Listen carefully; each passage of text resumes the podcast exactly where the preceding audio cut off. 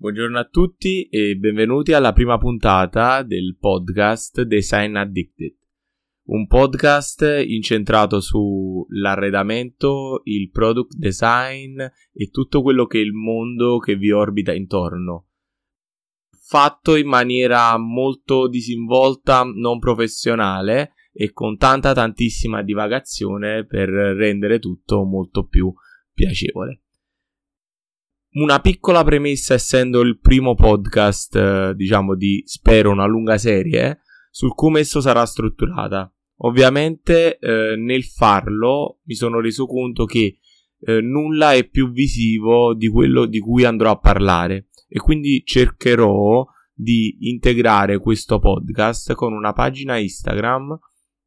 in cui saranno caricati come post tutte le immagini che occorrono a seguire il podcast, ogni singola puntata, anche in ordine cronologico, quindi anche nel modo in cui andrò a raccontare elemento per elemento, oggetto per oggetto, designer per designer.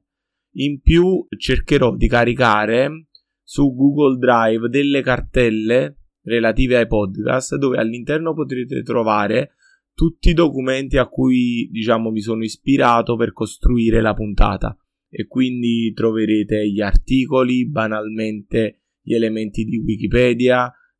articoli di alcuni famosi giornali di design, se non proprio le pagine stampate in PDF dei siti web dove vado a raccogliere la maggior parte delle informazioni.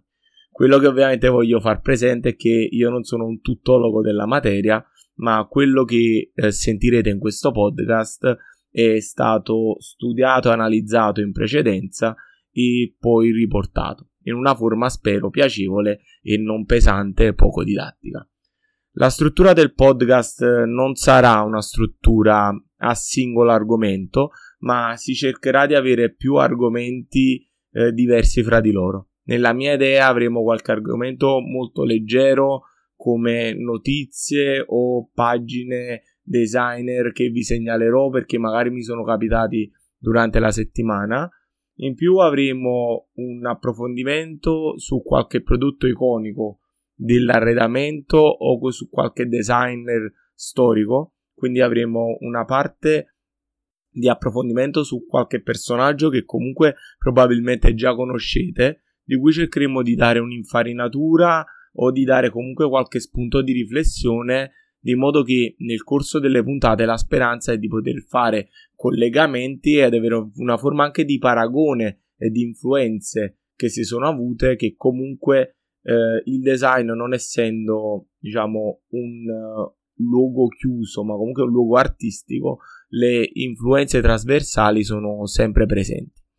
Infine eh, che la parte diciamo più particolare la parte più articolata cercherò di fare un approfondimento su qualche eh, argomento, qualche designer o qualche prodotto meno noto. Quindi svilupperò nell'ultima parte di ogni singola puntata eh, qualcosa che mi incuriosisce e che magari ad oggi non ha ancora una risonanza eh, grandissima. Ovviamente eh, molto spesso non si tratterà di eh, nuovi designer o di cose veramente alle prime armi, ma si tratterà di comunque di gente affermata, persone affermate molto capaci nel loro lavoro, che però eh, anche per me che sono una persona che fa questo oramai da sei anni tutti i giorni, sono cose non note e che magari da uno spunto di un articolo sono andato ad approfondire. Quindi questo è un po' quello che troverete. E quindi senza perdere troppo tempo, eh, partiamo dalla puntata di oggi. Allora, oggi eh, avremo come primo, eh, vi faccio una specie di recap, una specie di menu. Avremo come primo argomento quello che è una nuova pagina Instagram che ho scoperto da circa una settimana in cui eh, il fotografo che la va a sviluppare eh, riesce attraverso questa pagina Instagram che si chiama Carpet Sample a eh, fotografare dei tappeti nel dettaglio andandone a individuare una forma d'arte astratta e addirittura paragonarla a dei grandi pittori del, diciamo, dell'epoca contemporanea. Eh, poi, eh, oltre diciamo, a questo argomento, diciamo un po' più eh, di eh, curiosità, eh, avremo un'altra curiosità che a me mi fa sempre sorridere, una cosa che mi piace analizzare, ovvero la differenza tra il, l'originale e il falso. E c'è un bell'articolo che ho letto di Cassina in cui proprio sul sito identifica le differenze tra gli originali e i falsi della sua serie più famosa, ovvero eh, LC1, LC2, LC3 e LC4, ovvero eh, i quattro modelli eh, di poltrone chaise ispirati dai disegni di Le Corbusier poi rieditati nel 1965 da Cassina. E proprio cercando di creare un filo conduttore, eh, l'elemento che vorrei sviluppare, approfondire come elemento iconico della puntata sarà eh, l'838 veliero proprio di Cassina eh, disegnato da Franco Albini. Quindi sarà il nostro nocciolo del podcast dove andremo a analizzare un vero e proprio elemento iconico del design dell'ultimo secolo con tutte le specifiche sia costruttive che ovviamente di eh, ispirazione e di poetica che ci sono dietro al prodotto. Ovviamente faremo per ovvi motivi dei riferimenti a Franco Albini, vedremo un po' la sua carriera, come si sviluppa e quali sono poi le opere a livello di industrial design eh, meglio, eh, meglio riuscite o meglio che più hanno colto il gusto di tutti. Eh, come diciamo ultimo, ultima parte eh, andremo poi a, a, scoprire il mondo di un giovane designer di illuminazione che è Davide Groppi. Quindi parleremo un po' della sua azienda dei tanti premi che ha già vinto e parleremo soprattutto di due o tre lampade che a me sono molto piaciute. Eh, ovviamente invito tutti a scoprire poi tutto il catalogo perché quello che può essere più piaciuto a me o che comunque è, sta- è stato più significativo a livello di premi vinti e di riconoscimenti avuti a livello diciamo comune non è detto che poi non siano l'oggetto che può piacere di più a voi. Cioè come mi piace sempre dire il design è molto personale quindi un po' come il cinema non è detto che quello che piace al senso comune sia poi quello che muove in noi eh, le corde giuste, insomma. Questo è un po' la premessa e un po' il recap e quindi senza indugiare ulteriormente partirei subito. Iniziamo proprio da Casimir Pillet. Eh, vi dico la verità, non ho trovato grandissime informazioni su, su, di lui in internet. Tutto nasce da un articolo di Eldecor che ho letto ieri. E in pratica quello che questo ragazzo fa è una serie di fotografie molto dettagliate a parti di tappeti. Queste fotografie di dettaglio danno la sensazione, soprattutto eh, scrollando il suo feed Instagram, di eh, qualcosa molto vicino all'arte. Non abbiamo una tipologia di tappeto che lui preferisce, andiamo dagli annodati a mano pakistani agli elementi con felpe molto alte taftati a mano, l'unica sensazione che abbiamo realistica è che si tratti di arti astratte e quindi eh, la sommatoria di tutti questi dettagli eh, dà la sensazione più che eh, di un dettaglio di tappeti di una piccola galleria d'arte. E i quadri eh, che ne derivano assomigliano molto alle macchie di colore eh, di Mark Rochko, Rochko o Bernard Newman. Eh, questa tipologia comunque eh, di, di, idea, questa tipologia di feed Instagram raccoglie molto il mio consenso perché esce un po' dal volersi mostrare, esce un po' dal voler creare qualcosa di inesistente invece si apprezza un dettaglio molto molto particolare eh, e lo si esalta, che è qualcosa che nel design oggi eh, è un po' il filo conduttore, visto che è difficile creare forme nuove, tipologie nuove, si cerca di mettere in risalto quelli che prima erano dettagli trascurabili. Lo stesso nel suo piccolo con questa, con questa pagina riesce a fare eh, Casimir Pilli.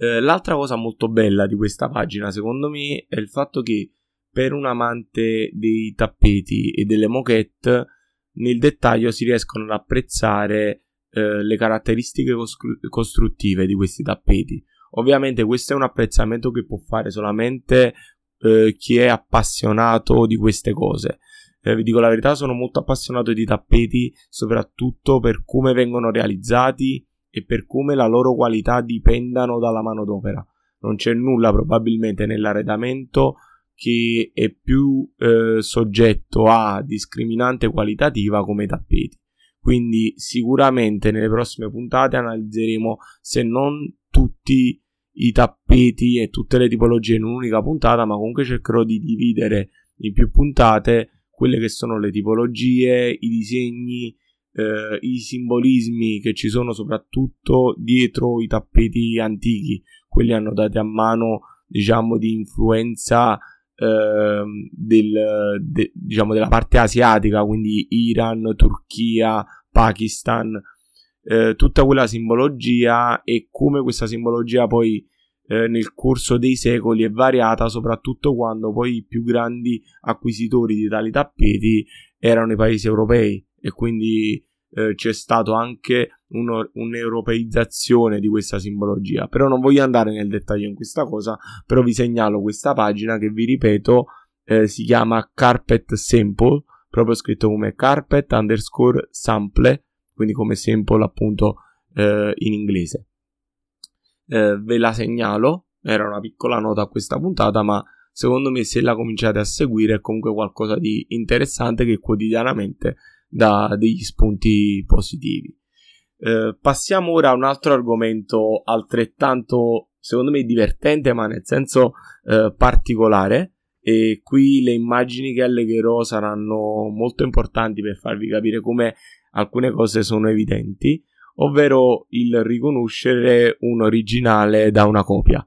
Eh, in particolar modo puntando l'attenzione su alcuni prodotti di Cassina eh, veramente iconici, ovvero le collezioni eh, LC numerate 1, 2, 3, 4 con tutte le declinazioni che poi magari un giorno andremo a vedere nel dettaglio questa collezione di Cassina perché è una delle più importanti del eh, disegno industriale contemporaneo appunto realizzate come disegno da Le Corbusier, Pierre Jeanneret e Charlotte Perriand. Eh, la prima, primissima cosa che eh, ci permette di, di, individuare un originale da un falso per quanto riguarda le poltrone e i divani LC 2 e 3 sono sicuramente i tubellari metallici. Eh, viene spiegato molto bene sul sito di Cassina che il tubolare metallico che viene utilizzato non è eh, piegato, è un tubolare con un raccordo eh, che ha una forma curva che mantiene il medesimo diametro. E quindi la prima cosa che una produzione di bassa qualità fa in questo caso è piegare il tubolare e quindi avremo come prima macro differenza tra un originale e una copia un, una struttura metallica laterale con spigoli molto arrotondati e di diametro che non si riduce contro una poltrona ovviamente con angoli retti e quindi che evidentemente ha degli spigoli eh, molto più eh, diciamo acuminati molto più a 90 gradi. Un'altra grande differenza ma questa diciamo è una differenza proprio qualitativa tra chi fa queste cose ad altissimo livello come Cassina e chi invece prova a farne una copia sono le saldature. Le saldature di Cassina, tutte le saldature sono accuratamente lisciate e lucidate eh, grazie a una laboriosa fase di spazzolatura. Eh, mentre le, le, strutture tra virgolette di copia spesso non vengono eh, nemmeno lucidate. Quindi risultano a grezzo come delle saldature che potete trovare più eh, in quello che è il mondo edile delle costruzioni che nel mondo dell'arredamento. Eh, un'altra tra- cosa importante è sicuramente l'imbottitura questo è molto più difficile da riconoscere esteticamente, quindi senza sfoderare il cuscino, perché ricordiamo che sia la LC2 che la LC3 sono due poltrone eh, completamente sfoderabili per quanto riguarda i cuscini, che poi possono essere foderati in pelle o in tessuto con una serie di categorie. Ovviamente la qualità della pelle, la qualità del tessuto, quelle originali hanno una, una pelle ovviamente eh, iperqualitativa con dei trattamenti dove vengono selezionati solo i pellami migliori, ma questi non sono dettagli che ad occhio comune chi non fa il nostro mestiere può capire, eh, si può meglio capire dall'imbottitura interna, perché l'imbottitura reale dei cuscini è composta da uno strato di poluri, poliuretano, prima o poi indovinerò, indovinerò a dirlo, ma scusatemi, sono all'inizio del podcast, quindi parlare per tanti minuti non è, non è una cosa usuale. E, e poi adesso che questo strato interno di poliuretano serve per tenere la consistenza dei cuscini, è una cosa che vedremo hanno tutte le aziende di alta qualità. C'è un materassino interno che dà una densità al cuscino affinché non sformi nel tempo. A questo però poi viene avvolto uh, uno strato di ovatta che rende tutto più soffice uno degli errori più grandi, ma non errori, ma proprio da un punto di vista costruttivo più semplice per avvolgere questi due strati è utilizzare la colla. La colla, quindi, che si trova nelle, appunto, nelle riproduzioni, eh, aumenta tantissimo la rigidità della seduta e quindi questa cosa fa sì che magari non all'inizio, ma dopo un po' di tempo eh, non risulti affatto comoda. Poi, eh, per concludere, perché poi non voglio andare troppo nel dettaglio, voglio sempre stare un po' sugli aspetti ma- macroscopici perché è normale, alcuni sbagliano proprio il disegno, però mettiamo che il disegno sia identico, l'altro elemento evidente è la firma. Tutti gli elementi di cassina eh, di questa collezione che viene che è la collezione I Maestri eh, trova la firma degli autori il numero progressivo identificativo e eh, soprattutto è allegato di una carta d'identità del prodotto, quindi come se il prodotto, no come se, il prodotto è un pezzo unico e quindi questa cosa la notate subito e questa firma viene apposta sul tubolare metallico. Questo vale sia per la chaise longue LC4 che per le poltrone di vanetti LC2 ed LC3. Quindi primissime cose da valutare, ma abbastanza semplici per identificare un originale da una copia, la eh, struttura del tubolare metallico non deve avere elementi a 90 gradi e appunto la firma. Se trovate la firma, un'azienda di bassa qualità non potrà mai riprodurre eh, la firma degli autori eh, sul, sul tubolare metallico. Spero che questa cosa sia abbastanza interessante. Eh, per me lo è, vi dico la verità. Stavo cercando eh, informazioni maggiormente dettagliate sul veliero quando mi sono eh, imbattuto in questo articolo di, di Cassina. Quindi eh, è una cosa che spero di poter riproporre su altri pezzi eh, storici del design. Mi piacerebbe trovarlo, ad esempio, eh, sul Tulip o sulle sedie di vitra eh, che sono a mio avviso tra gli elementi più copiati e contraffatti. Vorrei vedere se anche per quegli elementi ci sono dei segni macroscopici che possano permettere a tutti di individuarne la non originalità. E adesso a questo punto passiamo tra virgolette al piatto forte della puntata. Eh, il piatto forte della puntata è l'838 veliero di Cassina. È uno degli oggetti eh, più identificativi del lusso contemporaneo. Eh, dico così perché eh, in primis per molti ricchi eh, è uno status symbol. Questo dipende ovviamente dal prezzo d'acquisto. Stiamo parlando di una libreria che una libreria che costa 27.000 euro di listino se acquistata in frassino, quindi nella versione eh, originale. Se invece l'acquistiamo in frassino tinto, addirittura saliamo a 32.000 euro. Quindi stiamo parlando di un oggetto per pochissimi e un oggetto da collezione. Perché comunque eh, è già una produzione che ha pochi anni perché è stata sviluppata a livello produttivo nel 2011 che però già risulta collezionabile. Eh, questo oggetto è stato disegnato da Franco Albini. Prima di arrivare al veliero parlerei due minuti di Franco Albini perché giusto per contestualizzare il personaggio e l'epoca perché diciamo che una cosa che noteremo è che il vero e proprio product design a livello di sviluppo in serie è avvenuto dopo la seconda guerra mondiale. Tutto quello che è stato fatto prima eh, difficilmente riusciva ad essere così riproducibile, soprattutto da quello che noi identifichiamo come il Made in Italy. Questa cosa succedeva di più eh, per le aziende scandinave, che comunque hanno avuto un inizio di secolo, di XX secolo, più tranquillo, a livello appunto proprio banalmente di guerre. Franco Albini nasce ad inizio secolo nel 1905 e si laurea in architettura a Milano nel 29. Eh, tutta la sua carriera eh, sarà molto eh, variegata, un po' come tutti gli architetti di quel periodo, quindi non svilupperà solamente eh, prodotti di industrial design, ma sarà coinvolto nel rifacimento e nella sistemazione della linea metropolitana di Milano, eh, in altri progetti urbanistici a Genova e anche in alcuni percorsi museali che curerà.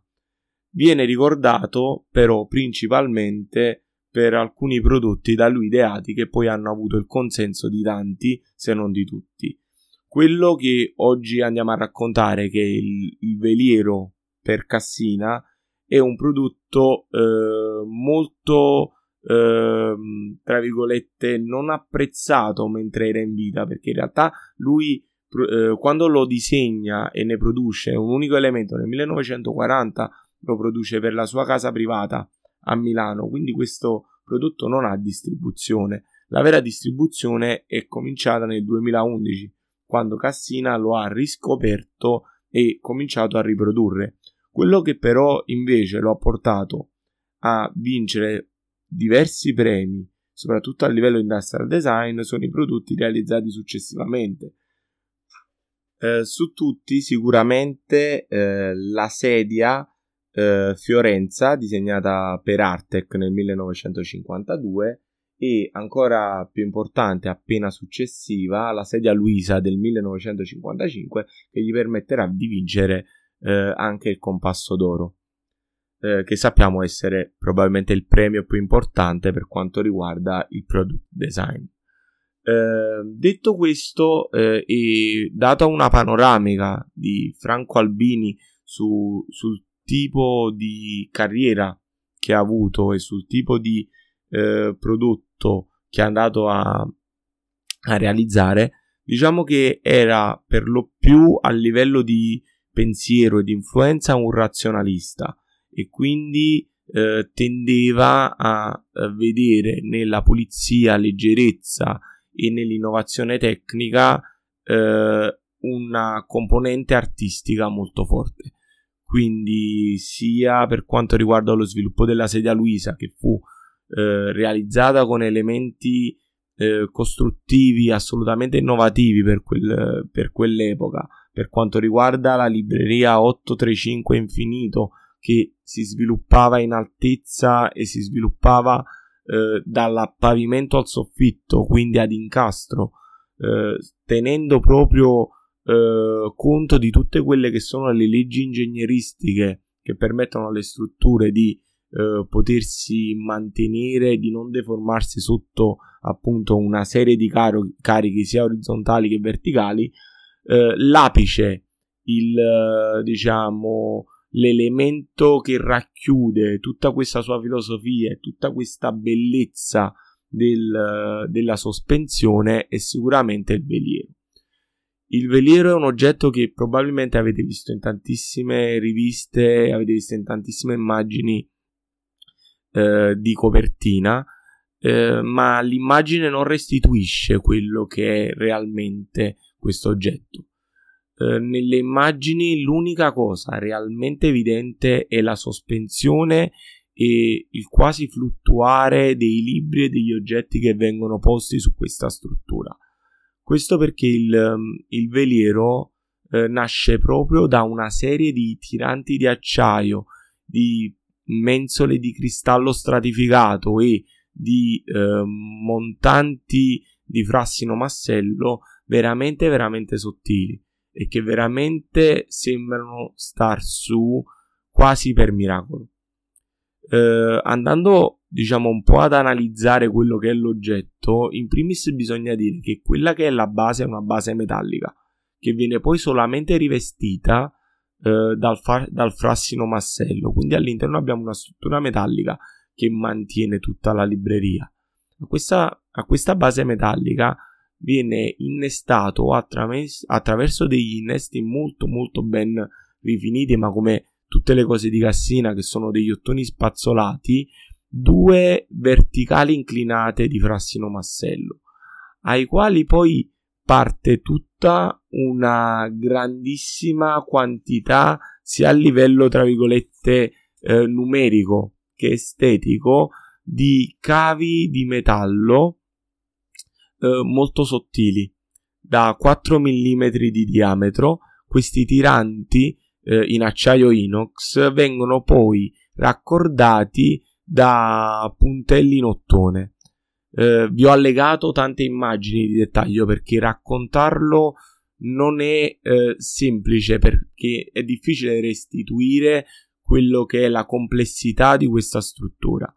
Eh, l'altra cosa importante da far notare è il um, doppio vetro stratificato di sicurezza, quindi è un 3 più 3 mm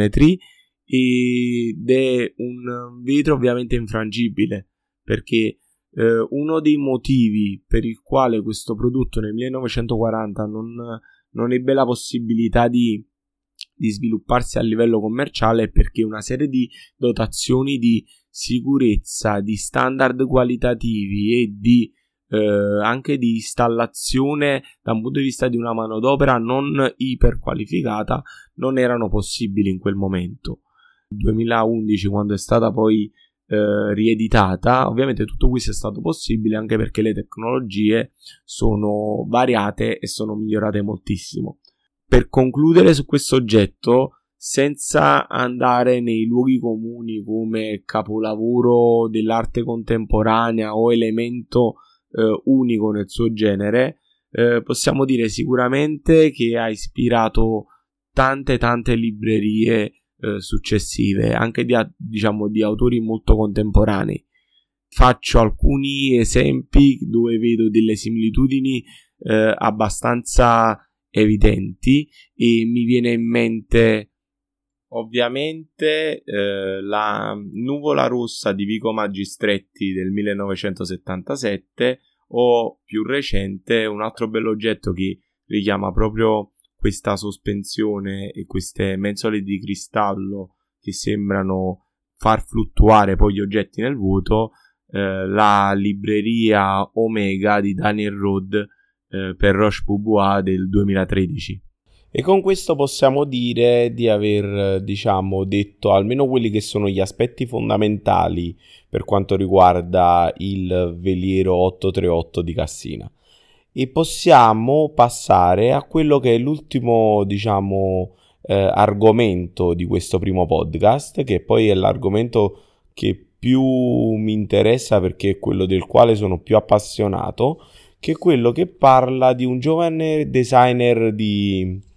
di illuminazione, Davide Groppi, e della sua omonima azienda. Davide Groppi è un giovane designer piacentino eh, nato nel 1963 è partito veramente eh, da zero. La sua attività imprenditoriale per quello che riguarda il mondo dell'illuminotecnica parte da piccole realizzazioni che solo in un secondo momento sono state apprezzate dal grande pubblico. Quello che lui stesso definisce come un momento di svolta per la sua carriera è quando alcune delle sue lampade furono apprezzate e furono eh, notate dalla designer eh, Maddalena De Padova. Maddalena De Padova che sappiamo con il fratello aver fondato l'omonimo marchio. Eh, Maddalena De Padova decide di inserire 40 pezzi eh, del modello Baloo nel suo showroom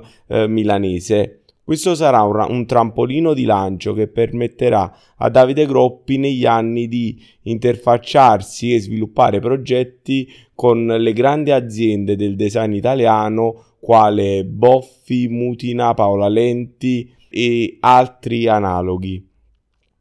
Eh, questa sua capacità di eh, avere un design così particolare eh, lo porterà a vincere dei premi significativi che poi come sappiamo eh, tendono a eh, affermare un designer sulla scena internazionale. Questa serie di riconoscimenti ha il suo apice nel 2014 quando due delle sue lampade entrambe vengono premiate con il Compasso d'Oro. Il Compasso d'Oro 2014 venne assegnato alla sua lampada Nulla e alla sua lampada Sanpei. Soprattutto la Sanpei è un progetto del quale eh, magari entreremo nel dettaglio tra poco, eh, molto blasonato perché poi nel 2019 in quello che è il progetto Quirinale contemporaneo è stata selezionata per arricchire eh, lo studio del Presidente della Repubblica. Una ovviamente onoreficenza eh, per pochissimi. Queste due lampade sono state eh, l'inizio di uno sviluppo ancora più intenso di progetti sempre più ambiziosi. Davide Groppi è ad oggi eh, uno dei designer di illuminazioni più importanti sulla scena mondiale, anche perché sviluppa un design totalmente suo, quindi non legato a una grande azienda e quindi ha una massima libertà di espressione. Che però, d'altra parte, come risvolto della medaglia, eh, gli pone la necessità di eh, legarsi ad altri brand italiani per quanto riguarda lo sviluppo internazionale. Infatti è parte dell'Italian Design Brands Group che comprende Gervasoni, Meridiani, Saba, uh, Verywood, tutte aziende molto importanti di altissima qualità che però per la loro distribuzione internazionale hanno deciso di fondare un gruppo di modo che fosse loro possibile eh, impiantare all'estero, soprattutto in Asia, degli showroom dove mostrare le loro collezioni, ma poterle integrare con aziende partner che facessero altre specialità eh, come appunto faccio un esempio banale Gervasoni con i salotti e appunto Davide Groppi con l'illuminazione. Eh, questa forma di interazioni tra brand eh, la ritroveremo molto spesso, soprattutto su un sodalizio che negli ultimi anni eh, è molto presente, ovvero quello tra grandi brand di arredamento e altrettanti grandi brand di cucine, eh, perché sono due mondi iper complementari ma molto distanti al, a livello produttivo e delle competenze specifiche. Quindi questa è la tendenza dove si sta andando e anche Davide Groppi è entrato in questo mood dove da solo su determinati mercati non, si, non era conveniente, dove non sarebbe riuscito ad esprimere tutto il suo potenziale. Fatta questa giusta premessa, partirei dai prodotti e partirei soprattutto dai due prodotti simbolo dell'azienda, ovvero eh, la lampada nulla e eh, la piantana Sanpei. Eh, la lampada nulla e la piantana Sanpei entrambi nel 2014 hanno vinto il compasso d'oro ADI 2014 appunto. Ricordiamo che il compasso d'oro è il più importante riconoscimento italiano di design per il progetto, il prodotto e la ricerca. È promosso da ADI che è l'associazione per il disegno industriale. Davide Groppi vince in due categorie diverse eh, la lampada nulla vince con il compasso d'oro per aver progettato la luce e non una lampada, mentre la Sanpei vince il compasso d'oro per la sua capacità di essere una lampada e allo stesso tempo una sospensione da terra. Queste le motivazioni che vi ho appena letto, diciamo, dei due premi. Eh, nella sostanza stiamo parlando di due oggetti innovativi. La lampada nulla, di cui poi vi farò trovare anche una scheda tecnica, ha la grandissima particolarità di essere completamente innestata nel cartongesso e quindi praticamente non abbiamo alcun tipo eh, di corpo illuminante se non il led che ne scaturisce. Quindi avremo solo luce. Tutto il resto viene tinteggiato come viene tinteggiato eh, la restante parte eh, del, del soffitto quindi appunto non abbiamo null'altro che la luce. La lampada Sanpei invece è una lampada differente. La sua vera particolarità sta nel fatto che quella che può sembrare a tutti gli effetti una piantana ha un'estensione in altezza e una verticalità della luce data dal corpo illuminante orientabile talmente verticale eh, sul pavimento che dà la sensazione di un faretto. Eh, abbiamo una piantana che si sviluppa sottilissima eh, appunto sembra una canna da pesca e quindi deriva tutto dal famoso cartone degli anni 80 Sanpei, il suo nome. Eh, questa canna da pesca arriva ad un'altezza massima di 4,40 m e quindi anche la sensazione che essa dà nella stanza, soprattutto se posizionate in uh, luoghi con altezze molto elevate, è completamente diversa da quella dell'illuminazione standard di una piantana. Da un punto di vista illuminotecnico monta un LED con una buona potenza di 1800 lumen. Ovviamente tale potenza è dipendente dall'altezza a cui viene installata e soprattutto dalla quantità di luce circostante. Diciamo che essendo un oggetto d'arte eh, molto raffinato, la sua massima espressione è in ambienti molto alti e poco illuminati. Spostiamo ora l'attenzione su una lampada da tavolo. Eh, la lampada tête a tête è una lampada che Davide Groppi sviluppa nel 2013 ed è eh, sempre tornando uno degli argomenti di questo primo podcast, una delle lampade più copiate della sua produzione. Si tratta di una lampada che eh, Davide Groppi sviluppa eh, poiché eh, dobbiamo aggiungere a quelle che sono le sue grandi connessioni, eh, è sempre stato individuato dai grandi chef come uno dei produttori di lampade d'atmosfera più capaci. Infatti ha avuto collaborazioni con chef stellati quali Massimo Bottura, Moreno Cedroni, Giancarlo Perbellini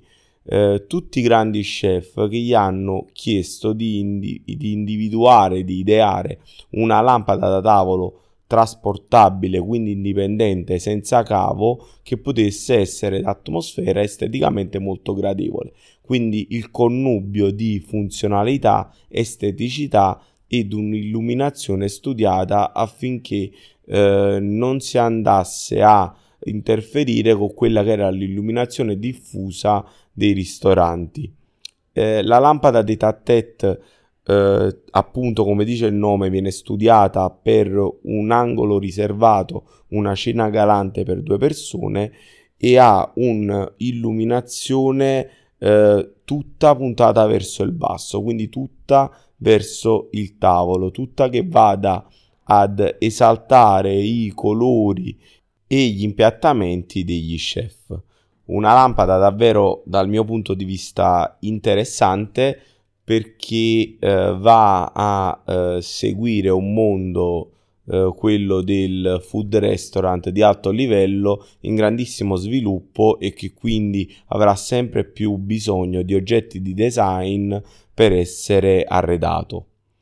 Eh, concludiamo eh, questa panoramica delle lampade che a me sono piaciute di più, ma che allo stesso tempo hanno avuto pure più riconoscimenti, eh, con forse la sua lampada più scenografica, la lampada Moon. Eh, come dice eh, stesso il nome, stiamo parlando di una lampada che nasce in primis a sospensione, poi la troviamo anche da terra o da tavolo, ma ovviamente nasce a sospensione che voglia eh, con la sua carta giapponese e il decoro che è fatto sull'intera sfera ricordare appunto la luna. La particolarità, oltre ovviamente all'intensità della luce che anche questa volta è sapientemente regolata, è il diametro perché andiamo da un diametro minimo di 60 cm e quindi una lampada che volendo può essere pure posizionata su un tavolo da pranzo, anche su un tavolo da pranzo leggermente più lungo a coppia, a diametri maggiori con un diametro assoluto più grande di 200 cm, eh, che ovviamente dà a questa eh, lampada una importanza grandissima a livello dimensionale e che quindi la rende in quel caso un oggetto che si avvicina più all'opera d'arte e all'installazione che a una vera e propria illuminazione. L'ultima cosa che vorrei aggiungere eh, a quanto detto, perché mi piace sempre dare pure un parametro eh, economico di quello di cui si parla, eh, e quanto costano queste lampade. Per quanto riguarda la lampada Moon, eh, su internet si trovano tutti i diametri tranne il 200 cm il prezzo è molto molto variabile perché andiamo dai circa 900 euro IVA inclusa per quanto riguarda il diametro 60 cm ma il diametro doppio, doppio da 120 viene quotato intorno ai 3500 euro quindi una cifra ragguardevole, ovviamente per un diametro importante, oggettivamente importante. Va da sé che per una questione logica di proporzione la 200 cm dovrebbe costare intorno ai 6.000-7.000 euro. Eh, discorso totalmente diverso per quanto riguarda la tête à tête, che è una lampada eh, molto più semplice per realizzazione e quindi lì ci attestiamo su un prezzo eh, intorno ai 500 euro leggermente variabile a seconda della finitura scelta. Eh, per quanto riguarda invece la Sanpei, nella sua versione principale, ovvero la 4,40 m di altezza, il prezzo di listino è intorno ai 1800 euro. A questo prezzo scendiamo un po' se prendiamo una Sanpei con canna meno lunga e quindi siamo intorno, ci attestiamo intorno ai 1600 euro. Se invece andiamo a prenderne una versione outdoor, quindi con una lavorazione e con una patinatura particolare dell'elemento metallico al fine che non si ossidi alle intemperie, saliamo di un 20% e quindi abbiamo un prezzo di listino intorno ai 2200 euro. Comunque, eh, essendo oggetti di così grande design, il loro prezzo al pubblico rimane dal mio punto di vista contenuto. Questo dovuto soprattutto al fatto che il design è dettato molto più dallo studio che c'è alle spalle di illuminotecnica e di eh, diffusione della luce che dai materiali utilizzati per costituirla e comporla. Con questo posso dire che abbiamo completato la nostra prima puntata di Design Addicted. Io sono Salvatore Varriale, spero che questi 40 minuti circa di registrazione siano stati piacevoli. So che non sono argomenti eh, semplici, non sono argomenti leggeri, ma so altrettanto che per gli addetti ai lavori eh, un podcast di qualcosa che appassiona è sempre piacevole.